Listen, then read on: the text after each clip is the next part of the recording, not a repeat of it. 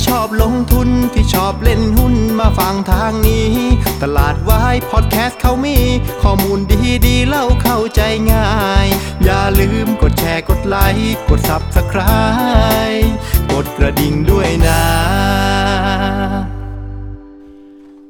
คุณกำลังฟังตลาดวายพอดแคสต์ปีที่4ประจำวันจันทร์ที่2มกราคม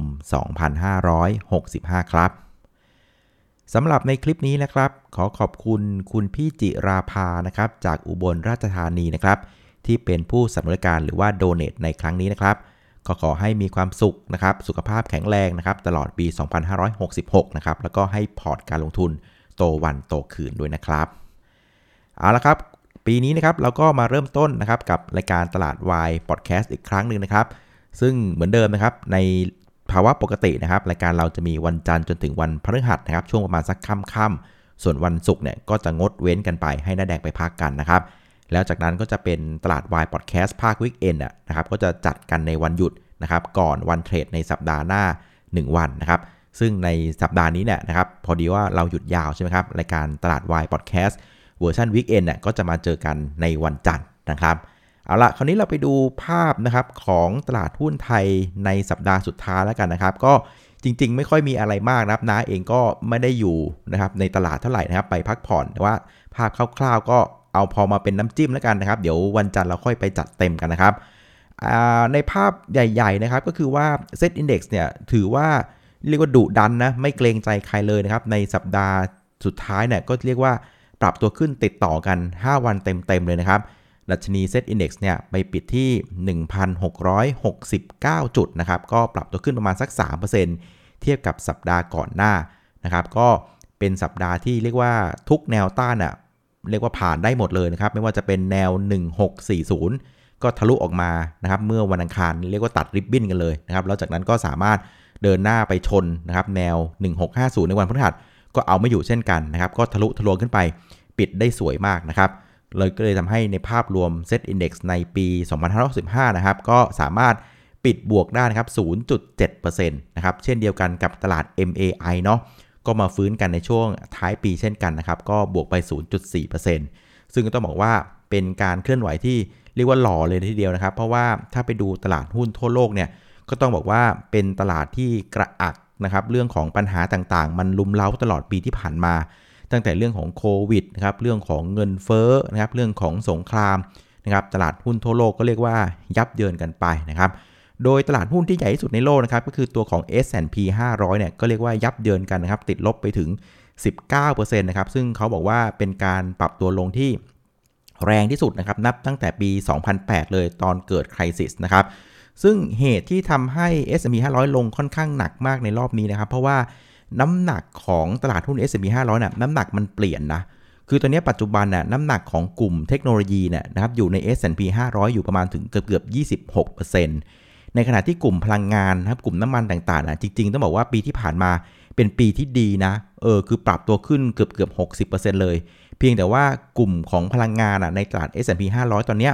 มันเหลือน้ำหนักเพียงแค่ 5-6% เท่านั้นเองนะครับเพราะงั้นพอเทคมันลงน่ะมันก็เลยดึงให้ตัวของ S&P 500เนี่ยลงหนักกว่าเพื่อนเลยนะครับลบไป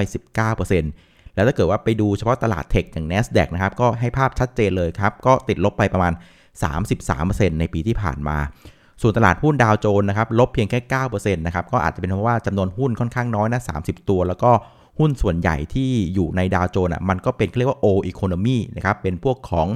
ธุรกิจพื้นฐานอะไรต่างๆมันไม่ได้หวือหวาเหมือนกับพวกเทคโนโลยีเนาะก็เลยปรับตัวลงไม่ได้มากเท่าไหร่นะครับก็ลบกันไปประมาณสัก 9% ซึ่งในภาพรวมก็จะเห็นว่าในปีที่ผ่านมานะครับต้องบอกว่าจริงๆลงทั้งโลกนะครับแต่ว่ากลุ่มหุ้นที่ปรับตัวค่อนข้างลงแรงนะก็จะเป็นกลุ่มที่เป็น growth stock พวก tech ต่างๆนะครับเขาบอกว่าลบไปประมาณสัก 30% ส่วนกลุ่มที่เป็นพวก value stock นะครับหุ้นพื้นฐานต่างๆนะครับตามเศรษฐกิจต่างๆเนี้ยพวกเนี้ยก็ลงเหมือนกันเพียงแต่ว่าลงไม่ได้เยอะเท่าไหร่ลงกันเพียงแค่ประมาณสัก 8% นะครับส่วนเซกเตอร์ที่ในฝั่งของโลกนะที่ดูโอเคนะก็จะเป็นกลุ่มของพลังงานนะครับแล้วก็กลุ่มที่เป็น defensive ต่างๆก็เป็นกลุ่มที่เรียกว่าสามารถยืนอยู่ในแดนบวกได้นะครับอันนี้ก็จะเป็นสรุปภาพรวมนะครับของตลาดหุ้นบ้านเราในสัปดาห์ที่ผ่านมารวมถึงตลาดหุ้นโลกนะครับ คราวนี้เราไปดูในภาพของสัปดาห์สุดท้ายนะครับสัปดาห์สุดท้ายเนี่ยก็เป็นสัปดาห์ที่หุ้นที่เด่นที่สุดนะครับก็จะเป็นตัวของ Delta นะเพราะว่าในสัปดาห์สุดท้ายของปี2565เนี่ยมันก็จะมีการรีบาลานซ์กันของ Index นะครับโดยเฉพาะ SET 50 กับ SET 100 ซึ่งโดยเฉพาะดัชนี SET 50เนี่ยมันเป็นตัวที่หลายๆกองทุนเขาก็เอามาผูกกับตัวของ SET 50นะไม่ว่าจะเป็นกองทุนพวก Index Fund นะครับกองทุนพวกของ LTF RMF กองทุน ETF อะไรต่างๆเนี่ยเขาก็จะล้อไปตามดัชนี SET 50ค่อนข้างหลายกองเลยคราวนี้พอวันสุดท้ายเนี่ยมันก็จะมีการรีบาลานซ์กันแล้วคราวนี้ไอ้วันเนี้ยไอ้ตัวที่มันรีบาลานซ์เข้าในรอบเนี้ยมันกลายเป็นตัวของ Delta ไงซึ่งตัว Delta เองน่ะ Market Cap ตอนนี้มันก็แซงปตท.กันไปเรียบร้อยและใหญ่ที่สุดในตลาดหุ้นเพราะฉะนั้นพวกของ Index Fund ต่างๆนะครับเขาก็เรียกว่าต้องมาทำการปรับพอร์ตกันในวันสุดท้ายนะครับของตัวตลาดหุ้นไทยนะครับก็เลยจะมีแรงซื้อเข้ามาที่ Delta ค่อนข้างเยอะมากในช่วงวันสุดท้ายนะครับโดยวันสุดท้ายเนี่ยนะครับ Delta เนี่ยปรับตัวขึ้นถึง 19% นะดันตลาดได้ถึงประมาณเกือบ11จุดเลยนะครับเพียงแต่ว่าSet Index พอไปดูวันศุกร์เนี่ยนะครับเราปิดบวกเพียงแค่ประมาณสัก 7.5 จุด8จุดกลมๆแล้วกันนะครับแต่ว่า Delta เนี่ยดันประมาณสัก11จุดเพราะฉะนั้นจริงๆถ้าเกิดสมมติว่าหักเรื่องของ Delta ออกไปเนี่ยก็ต้องบอกว่าในวันศุกร์จริงๆแล้วเนี่ยSet Index เราจะเป็นภาพของการติดลบด้วยซ้ำไปนะครับคราวนี้คนก็จะบอกว่าเอ๊ะเนี่ยไอ้วันศุกร์ที่มันมาได้มันก็เพราะ Delta นะเพราะงั้นจริงๆการเคลื่อนไหวของ SET Index ในสัปดาห์ที่ผ่านมาเนี่ยจริงๆเราไม่ได้เคลื่อนไหวดีนะก็เลยไปดูเจาะให้นะก็มีอยู่2ประเด็นที่น่าสนใจนะครับประเด็นแรกคือว่าถ้าเราไปดู Delta เมื่อวันศุกร์ก่อนวันศุกร์สุดท้ายเนี่ยตอนนั้นมันอยู่ประมาณสัก708บาทส่วนวันสุดท้ายของวันทำการวันที่30ธันวาเนี่ยนะครับก็วันศุกร์เหมือนกันนะครับมันอยู่ที่830บาทเพราะฉะนั้นจะเห็นว่า Delta เนี่ยก็ปรับตัวขึ้นมาประมาณสัก120บาทกลมๆนะครับซึ่งก็เคยคำนวณไว้คร่าวๆว่าประมาณสัก10บาทของ Delta เนี่ยมันจะดันตลาดได้ประมาณ1จุดเพราะฉะนั้นการที่ Delta ปรับตัวขึ้น120บาทในสัปดาห์เดียวเนี่ยนะครับมันก็เสมือนว่ามันก็ดันตลาดหุ้นไทยขึ้นมาประมาณสัก12จุดนะครับจากตัวของ Delta ในสัปดาห์ที่ผ่านมาแต่ว่าถ้าเกิดว่าเราไปเทียบวันศุกร์กับวันศุกร์เหมือนกันนะครับไปที่ดูของตัวของดัชนี SET Index เนี่ยก็ต้องบอกว่ามันก็ดูโอเคนะครับวันศุกร์นู้นเนี่ยมันอยู่ที่ 1,617 วันศุกร์สุดท้ายนะครับ30ธันวามันอยู่ที่ 1,667 นั่นหมายความว่าศุกร์นู้นกับศุกร์นี้เทียบกันเนี่ยนะครับ SET Index ก็ปรับตัวขึ้นมาประมาณ50จุด50จุดใช่ไหมแล้วตะกี้เราคำนวณ Delta ได้ประมาณสัก 12-13 จุดนั่นหมายความว่าจริงๆแล้ว SET Index ที่ปรับขึ้นมาเนี่ยก็ต้องยอมรับตรงๆว่ามันก็ไม่ใช่ Delta คนเดียวนะ50จุดกับ12จุดเนี่ยนะครับมันประมาณสัก30กว่าจุดมันก็มีหุ้นตัวอื่นเรียกว่าเข้ามาสนับสนุนการปรับตัวขึ้นในรอบนี้ด้วยนะเพราะฉะนั้นประเด็นที่1ก็ต้องบอกว่าการปรับตัวขึ้นของเซ็นเด็กในช่วงท้ายปีเนี่ยต้องยอมรับว่า Delta มีส่วนสำคัญนะแต่ไม่ใช่ Delta คนเดียวคนอื่นก็มาด้วยนะนี่เป็นความจริงที่ต้องเล่าให้ฟังเพียงแต่ว่าประเด็นที่2ที่ต้องคุยกันคือว่า Delta ที่มันมาวันศุกร์เนี่ยมันเป็นเรื่องของกองนะครับที่เป็น Passive Fund นะครับพวกของ ETF ต่างๆ Index Fund ต่างๆที่มันมีการปรับพอร์ตกันซึ่งกองพวกนี้นะครับก็ต้องบอกว่าเขาก็ได้ Delta ไปเรียบร้อยสมใจปรารถนานะครับตอนเย็นวันศุกร์แล้วคราวนี้พรุ่งนี้วันอังคารเนี่ยนะครับวันอังคารที่3มกราคมถามว่า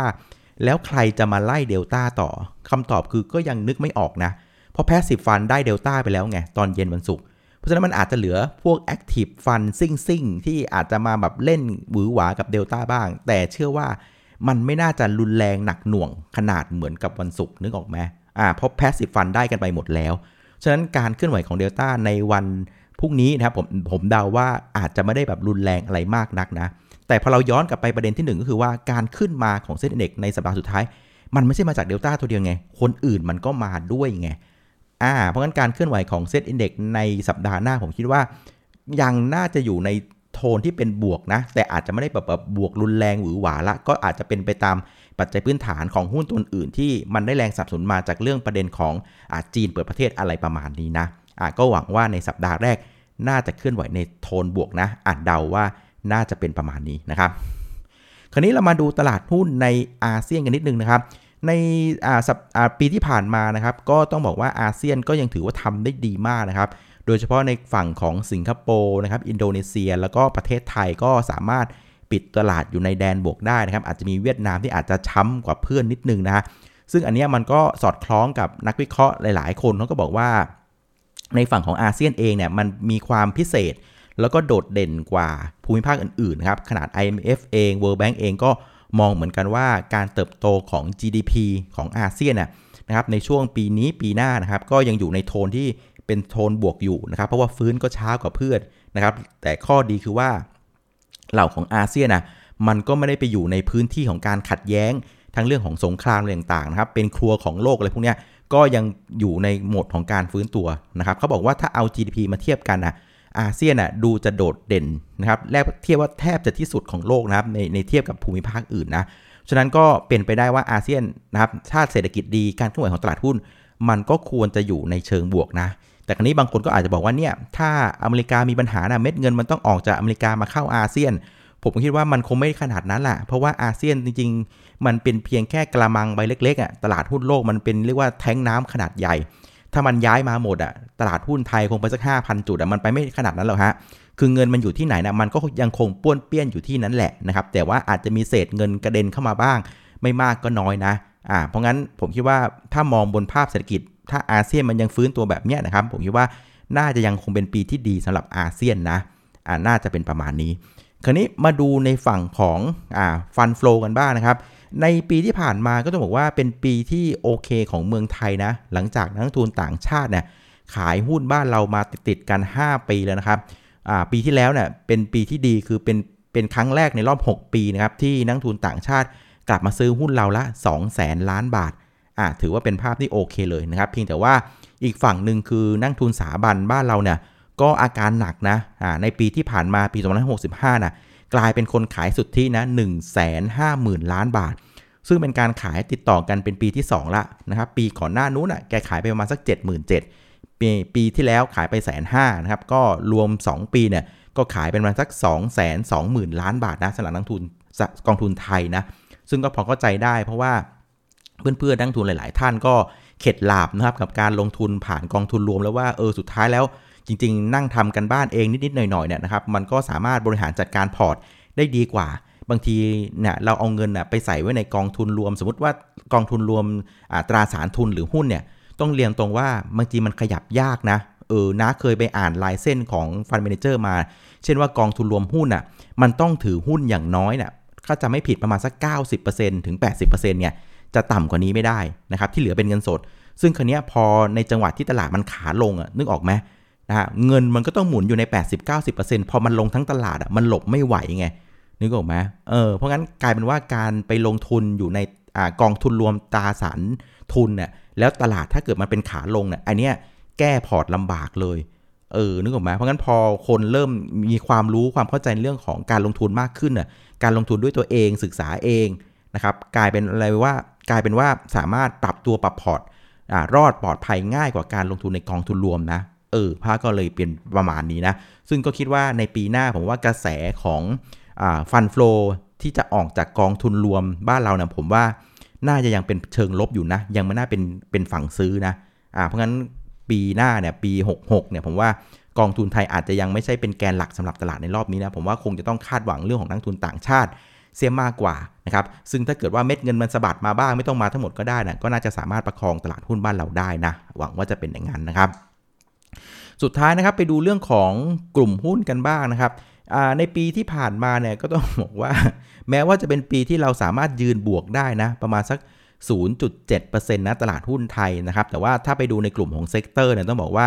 ปรับตัวขึ้นเพียงแค่9เซกเตอร์นะจากทั้งหมด28เซกเตอร์คือลงกันซะส่วนใหญ่นะครับก็เป็นไปตามประเด็นเนาะเรื่องของเงินเฟ้อบ้างเรื่องของสงครามบ้างก็ว่ากันไปแต่คราวนี้กลุ่มที่ดูจะเกร่งที่สุดนะครับในสัปดาห์ในปีที่ผ่านมาน่ะก็จะเป็นกลุ่มของท่องเที่ยวนะครับก็ปรับตัวขึ้นประมาณสัก 36% แล้วก็กลุ่มของพวกโรงพยาบาลน่ะก็ปรับตัวขึ้น 25% นะครับซึ่งต้องบอกว่าจริงๆทั้ง2กลุ่มเนี่ยมีความสัมพันธ์กับโควิดหมดเลยนะครับกลุ่มโรงพยาบาลน่ะผมว่าคงจะแบบเพอร์ฟอร์มดีในช่วงครึ่งปีแรกนะครับเพราะว่ามันเป็นครึ่งปีที่เรื่องของรายได้ที่เกี่ยวเนื่องกับโควิดก็มากันเต็มจริงๆนะครับทั้งเรื่องของฮอสพิทอลเรื่องของการฉีดวัคซีนก็กำไรพุ่งทะยานอ้วกแตกกันไปครับครึ่งปีแรกก็เลยเป็นครึ่งปีที่ดีมากส่วนครึ่งปีหลังนะโควิดมันเบาลงรายได้พวกนี้มันยังหายไปแต่ว่ามันจะได้จังหวะเรื่องของ พวกเพนท์อัพดีมานด์ต่างๆเพราะว่าช่วงโควิดเนี่ยคนก็ไม่อยากไปโรงพยาบาลนึกออกไหมคราวนี้พอโควิดมันเริ่มซาเอาว่าอะไรที่เตรียมจะต้องผ่านะผ่านู่นผ่านี่ก็กลับเข้าสู่โรงพยาบาลกันมันก็มีเพนท์อัพดีมานด์เข้ามาช่วยด้วยสุดท้ายเน็ตออกมาน่ะมันก็เลยทำให้กลุ่มพวกของสุขภาพต่างๆเนี่ยมันก็ยังปิดบวกอยู่บวกไป 25% สำหรับในปีที่ผ่านมาครึ่งปีแรกเป็นครึ่งปีที่ดีมากครึ่งปีหลังไม่ค่อยดีเท่าไหร่แต่ว่าเพนท์อัพดีมานด์เข้ามาช่วยได้พอสมควรส่วนในกลุ่มท่องเที่ยวเนี่ยนะครับจริงๆเนี่ยมันพังมาตั้งแต่ตอนปี2020นะครับตอนโควิดบุกถล่มนะตอนนั้นก็ลงกันไปเละเทะเกือบจะเจ๊งกันไปนะครับอันนี้ก็เป็นจังหวะที่ค่อยๆฟื้นขึ้นมาเรื่อยๆครึ่งปีแรกอาจจะไม่ได้ฟื้นดีเท่าไหร่จะมาเน้นกันช่วงของครึ่งปีหลังก็ไล่กันขึ้นมาครับก็บวกกันได้ประมาณสัก 36% นะครับมันเห็นว่าเรื่องโควิดเนี่ยยังคงเป็นเรียกว่าปัจจัยสำคัญสำหรับการเคลื่อนไหวของหุ้นนะครับในช่วงของปีที่ผ่านมานะครับแม้ว่าโครงสร้างการ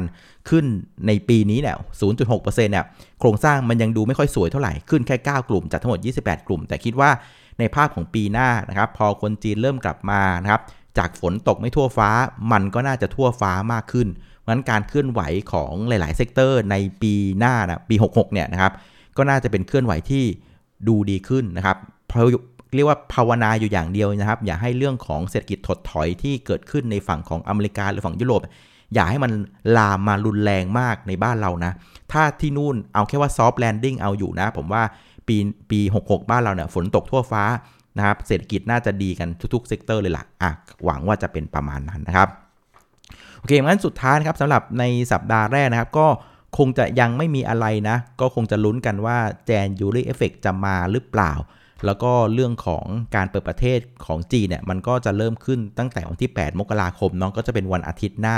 ก็น่าจะเป็นกระแสที่หวังว่าจะมาประคองตลาดหุ้นไทยได้นะส่วนประเด็นของ Delta คิดว่าอาจจะไม่ได้ร้อนแรงแล้วแต่ก็ไม่น่าจะถึงกับต้องเทอะไรกันมากมายเพราะว่าตัวอื่นมันก็ขยับกันมาค่อนข้างพอใช้ได้สำหรับในช่วง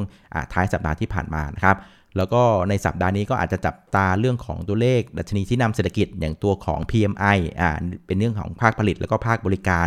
มีเรื่องของการเปิดรับงานตำแหน่งว่างงานที่อเมริกาด้วยแล้วก็จะมีเรื่องของรายงานการประชุมเฟดนะครับในช่วงของวันที่5ด้วยนะครับก็จะมีหลายๆข้อมูลเศรษฐกิจก็เริ่มตามเข้ามาละนะครับก็ปีนี้ไม่มีอะไรมากเพื่อนๆพยายามเน้นนะครับดูเรื่องของตัวเลขชี้นำเศรษฐกิจละกันนะครับคือเรื่องของเศรษฐกิจถดถอยเนี่ยคำว่าเศรษฐกิจถดถอยมันมีองค์ประกอบอยู่หลายตัวนะมีมาสัก 4-5 ประเด็น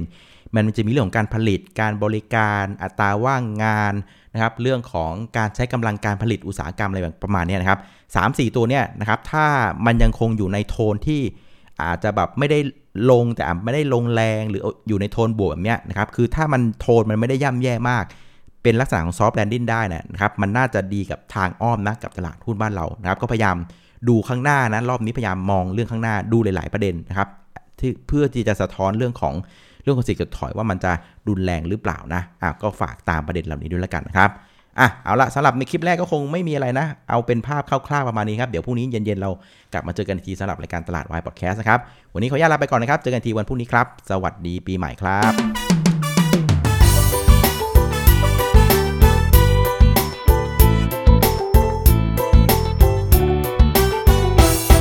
หากใครที่ชอบลงทุนที่ชอบเล่นหุ้นมาฟังทางนี้